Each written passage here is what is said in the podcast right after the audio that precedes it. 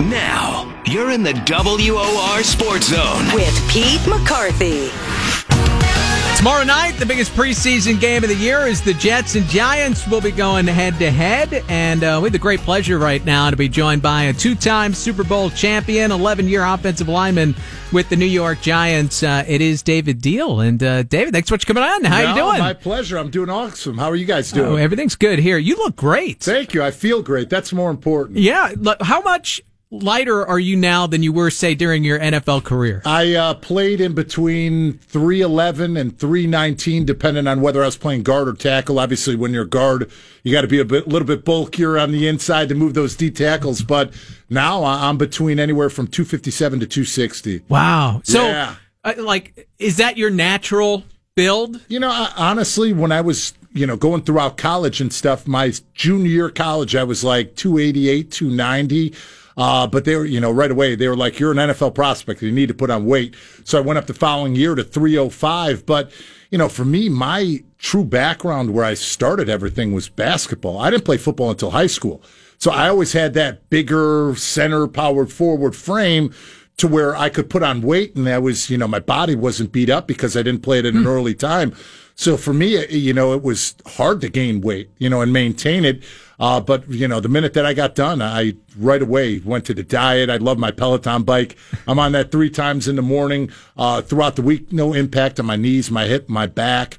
Uh, so that, that's the thing immediately. And you know, as players, you know, the minute that you're done playing, you either go up or down. You don't stay the same. And for me, you know, having an 11 year old little girl, you know, the, the football life in your career is is a sliver compared to the rest of the life that you lived. So changed my diet, changed cardio, and, and was committed to making and, and living a different life. It's amazing and, and, and good for you. And we see so many offensive linemen, you know, they, they look like marathoners all of a sudden when their uh, career is done. But like for you to maintain weight for the NFL, would you have to eat a, crazy amount? Like how, how did you go about that? Did food become not fun hours- after a while? Every two hours, you're eating a meal. And it's not like it, to be that big, you're not eating junk food. It's grilled chicken, brown rice, broccoli, but it, it's not enjoyable. It becomes a chore, you know, because you need the calories and you need the intake. And, you know, I, I always, I tell people this and they shake your head because it's, I mean, it's disgusting to do, but times that I was really light on Wednesday and Thursday nights, you know, I'd set my alarm for 3:34 in the morning. I'd roll over, drink a 500 calorie protein shake and then go back to bed. So, you know, when you're sleeping, you're still getting the intake of the calories you need to burn that following day. if you got to make weight for the coaches, or you're like chugging water beforehand, get every pound you could, where Yeah, a guy I that mean- really had to work Yeah, at it. I mean, you had to work at it, but I mean, there's a reason why they do it. Sure. They know what weight is best for you, whether you're too light, too heavy, uh, so you could be out there and play at your best. And we're talking with David Diehl right now. Uh, you can hear on Sirius XM, of course, uh, CBS, Fox, uh, football coverage uh, all over the place. And uh, as far as the Giants goes, the team I'm, I'm sure you still Yeah. follow the most here. How optimistic are you coming off the, the kind of season that it was obviously last year, but a, a new head coach and an exciting new running back as well? Yeah, I'm very excited for the direction that the Giants organization is going in. Obviously, uh, you know, last year was was difficult for any Giants fan watching uh, the team go through three and thirteen. And hence, there's a reason why there's a new GM and a new mm-hmm. head coach. And I'll, I'll just say this: starting off, there's a whole new competitive spirit, energy, and vibe around the Giants organization since Dave Gettleman and Pat Shurmur came in. And, you know, when they talked about everybody having a clean slate, you know, a lot of times you hear people say that, and it's, it's not. It's not true. I mean, come on, let's be honest. A lot of people, oh, you're on a clean slate, but people don't forget, you know, but, but for the Giants and with this team, there really was a clean state uh, slate and uh, a, a fresh start for everybody.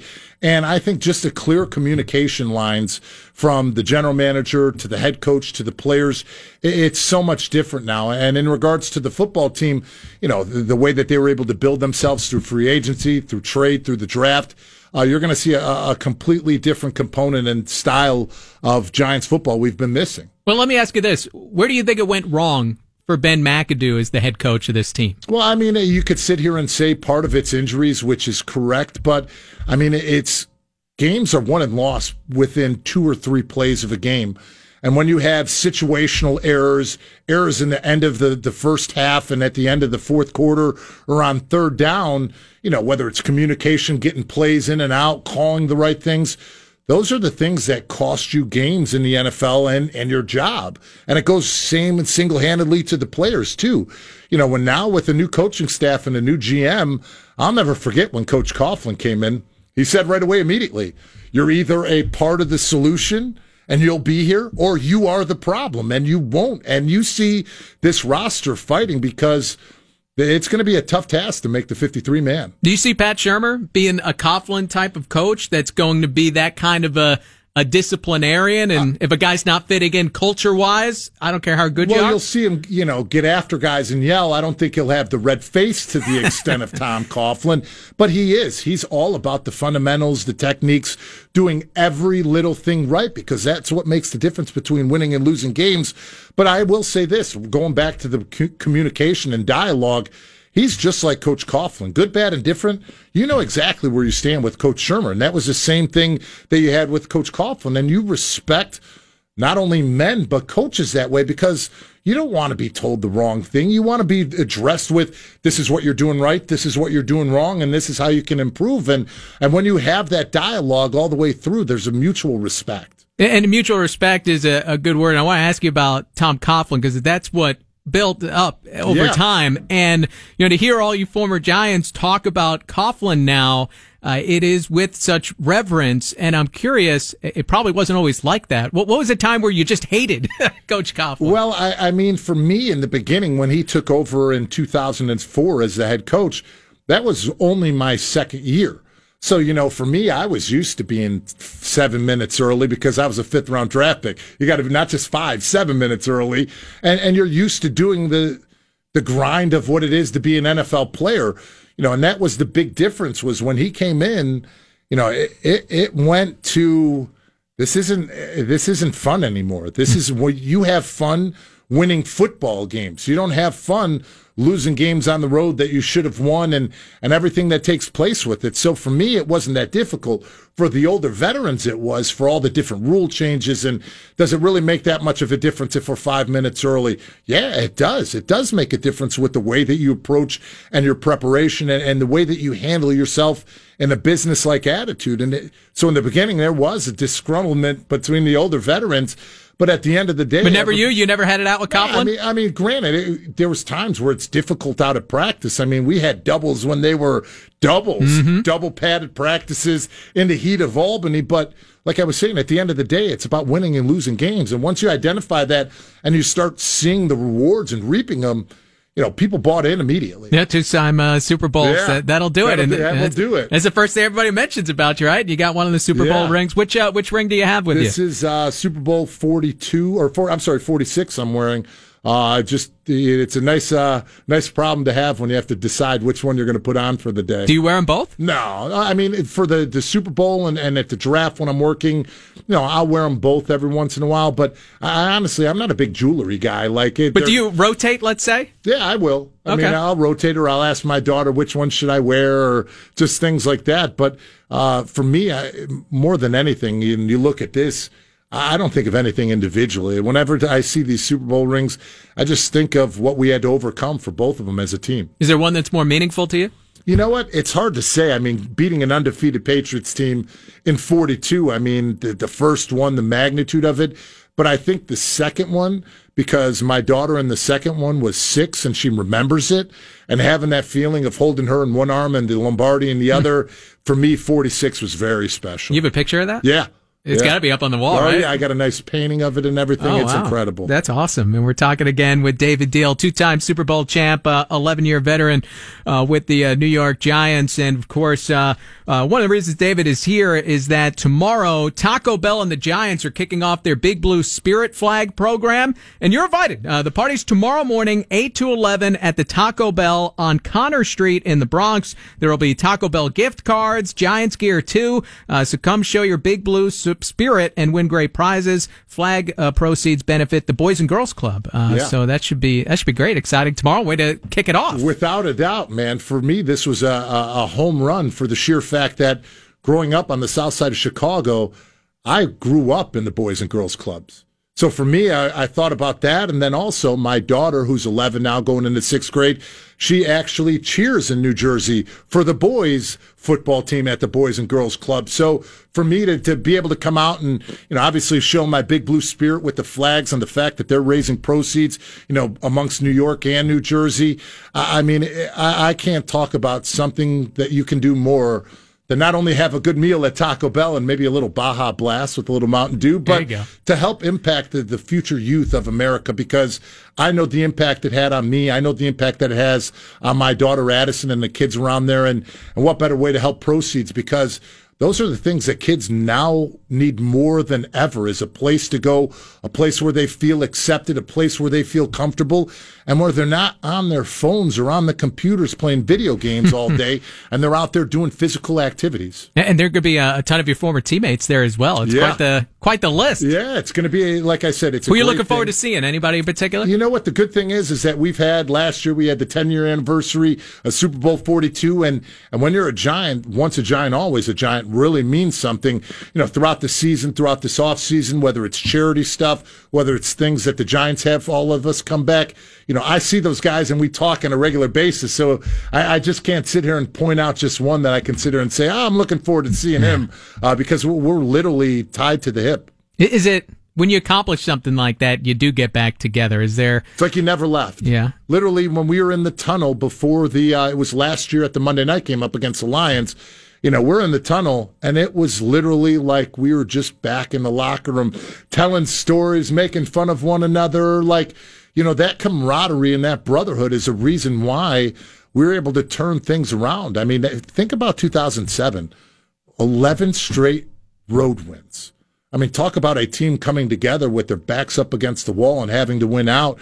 And it was because we were a team. It wasn't about what anybody said about us. It wasn't what, what people thought about us. It was what we believed and thought about one another and, and holding each other accountable the way that we did.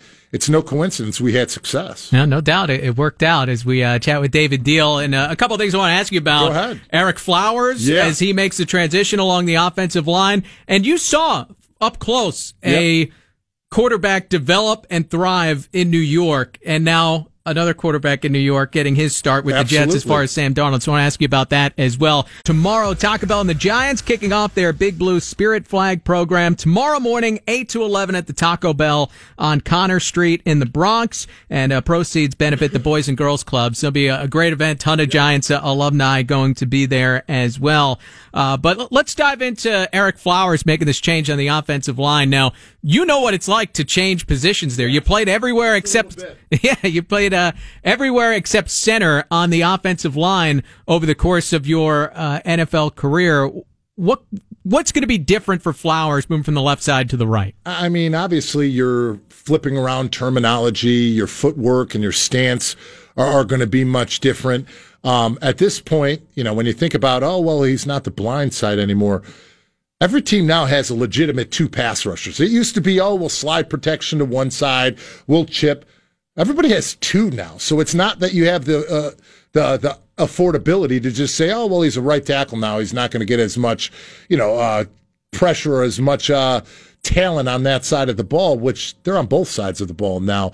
And for him, it's all comes down to his fundamentals and techniques. I mean, as an offensive tackle, you can be the biggest, you can be the strongest, you can have the best feet out there, but if you don't tie your hands and feet together, and if you can't get to a point where you're confident and you trust your technique to where you can punch, restart, and redirect the rush, that's where you run into the problems that he has. And, you know, in his technique, when you're out there, you have to be confident in it a hundred percent throughout the entire game you're offensive tackle in the NFL. You're going to get beat at some point. It's part of the game. But did you get beat because the guy just beat you? Or did you get beat because you varied away from what you should do discipline wise and in your techniques and fundamentals? It's much easier said than done. Imagine being on the road in Denver, third and 11. You know, you're out there looking at Von Miller and he gets that one little split step. Are you going to be disciplined enough to kick back? And do your normal set to give yourself a chance? Or are you going to turn and bucket and open up and give them even more of a clear pathway to the to the uh, quarterback? And that's something that you see out of players that are up and down. They're not confident in their technique. For him, This is a make or break year. I gave him last year the benefit of the doubt. I saw the way that he worked throughout the offseason, and towards the end of the year, you could start seeing him tie things together at a more consistent basis. But it's not just at the end of the year. You've got to do it for the entire 17 weeks of the regular season. So it's all on him, and he knows it. And Has this preseason been any better? Yeah, it's gotten better. I mean, granted, last week, once again, he got beat around the edge. You know, uh, Devon Kennard obviously knows his tendencies and his weaknesses from going up against him in practice, but so is every other defensive end you're going to face this mm-hmm. season. They're watching your film from last year, and if you don't fix it, it's like blood in the water for a shark. They're going to keep attacking, attacking, attacking until you get things done. So we all know what he's capable of when we've seen it at times. Now it's doing it throughout the entire season because if it's not done that way, he's going to be considered a bust. Now, obviously, uh, a big key, and uh, he'll be a guy being watched uh, a little bit tomorrow as well. The Jets don't have a whole lot of big time pass rushers, but uh, they do have a real interesting quarterback to yeah. be watching at this point in Sam Darnold. And my question for you would be to, to have a front row seat as Eli Manning developed into a franchise quarterback and did it in this town, which could be tough on you. And there were times where the town so? turned on him yeah. and he won him over because he, he had that first Super Bowl. But it, it seems to me Darnold, maybe personality wise, a little similar to Eli. Yeah. He's more low key than say Sanchez and some of the other one, quarterbacks one of the things I loved about Sam Darnold coming out, he was the only one out of all those guys that didn't have a Twitter account. Uh, uh, you think about little small things like that, but when you're the quarterback, that's that's not the things that you should be thinking about. I mean, especially when you're the face of a franchise. And, you know, when you think about this game tomorrow and this upcoming season, you know, this could be one of the biggest, if not biggest games in the Jets Giants rivalry for a preseason game, getting ready for the regular season in a long time. Because on the one side, when you're looking at the Giants, you're looking at a team that went like we were talking about, going through the draft and free agency. They did things to utilize and make this a better football team, but they also gave Eli Manning now every tool he needs around him to be successful. And it's up to him to prove that he deserves to still be the starting quarterback and that he still has things left in the tank for the next two seasons to be a quarterback in the NFL. Now turn the tables to the other side. You've got a rookie in Sam Darnold who now is trying to emerge as a starter and prove that he is a starter his rookie year based upon the way that he's playing and performing you know, we know Josh McCown is a, a great guy to have in that room because he is a player's coach and will groom him. We'll see, and we have seen those flashes of Teddy Bridgewater of who he was before that injury. Because if you remember how devastated the oh, Vikings yeah. were, I mean, they closed practice. I mean, think about he almost him. lost his leg. He almost lost his leg, and think about the way and the impact that that season that they could have had the following year when they started off five and zero. Oh. You know, so you think about those things of having him and now having Darnold battle to prove that he is either the starter or number two. That now makes the decision on are they going to keep three? What do they do with Teddy? There, there's a lot that's going to take place before that first regular season game. Well, the franchise and the brain trust they're rooting for Sam Darnold. Of course, he's their guy. He, you want to get throw him into I the mean, fire the ex- right away. The execution the in the draft worked out perfectly. Mm-hmm. Yeah, it, they, they it worked out perfectly. Yep. You, you, couldn't have asked for it better for the Jets. But from a player's perspective, you want to win now. Yeah. You want the quarterback who's going to lead you and is ready to do that now. And maybe Ted Brady, Teddy Bridgewater is the better quarterback at this very moment. But how does Sam Darnold win over the guys in the huddle, even if he is given that job week one? I think it's all based upon performance, based upon the way that he goes out and directs an offense and directs the team as a leader of that group. And, you know, you could start seeing dwindles of it. I, have been out there, I've seen a Jets practice, and I've watched preseason too. You could see the team start to rally around him.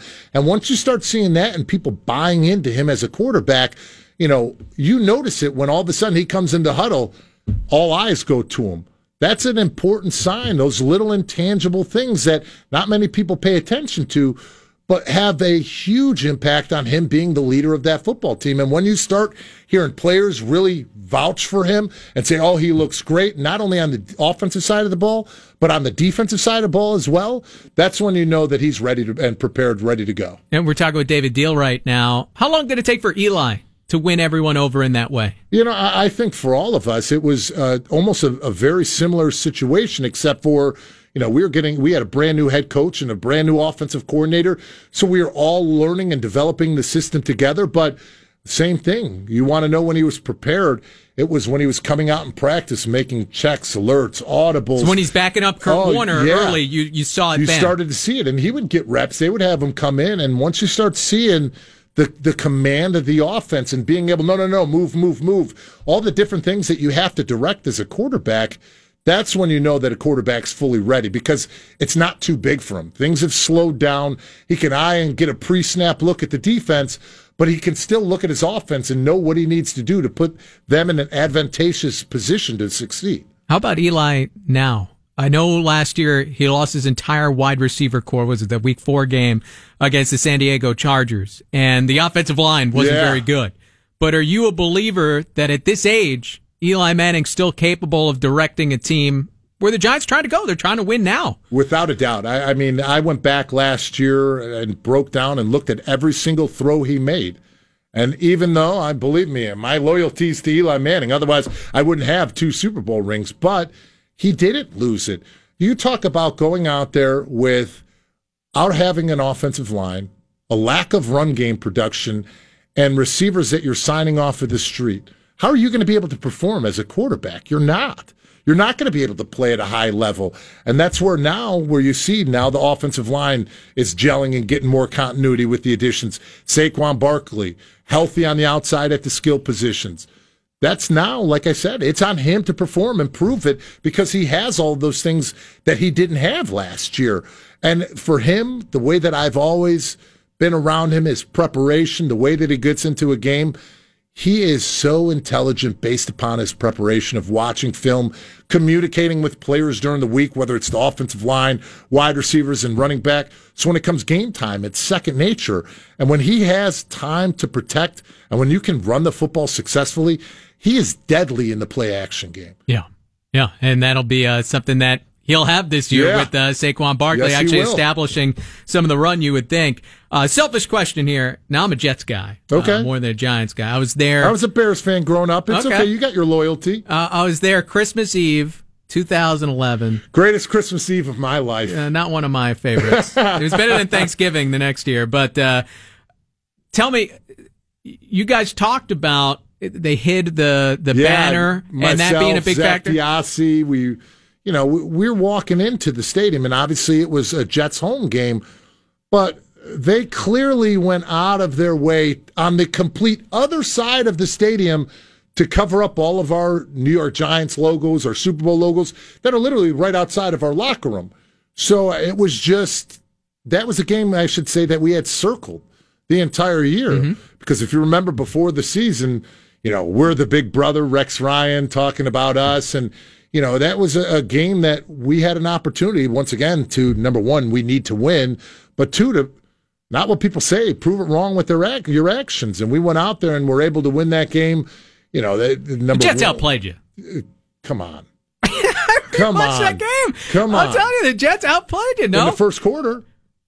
First quarter they did, and then Mm-hmm. we made adjustments. We started running the football. We started to figure out, okay, they're going loaded front. We can get it out to the outside. If we're going to get it to in a run game, we got to work the edges.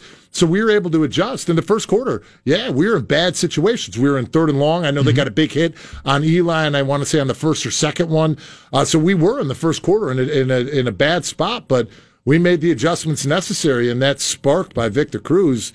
I mean, to score Yeah. that touchdown, I mean, you could just tell the momen- momentum in the stadium completely switched. So yeah, so after the game was over, you know, to go out and tear down those and say it's Giant Stadium, and then you know, at home sitting there with your family on Christmas Eve and looking at the Empire State Building lit up red, white, and blue for Giants colors. I mean, does it get any better? For me, no. For you, obviously, much better. Yeah, I like the green and white Empire State Building myself, but uh, we'll, we'll see. Maybe tomorrow night uh, the Jets can can light it up there. But uh, Jets Giants tomorrow should be fun, and uh, this has been great. Thanks so much, Oh, David Diehl. Uh, again, you can hear him on Sirius XM, uh, see him CBS, Fox, so wherever they're talking football, David Diehl is there, and he'll be at Taco Bell tomorrow along with the Giants, their Big Blue Spirit Flag program, eight to eleven at the Taco Bell on Connor Street in the Bronx. It benefits the Boys and Girls Club. Uh, great stuff, and and again, we appreciate the time, David. My pleasure. Thank you.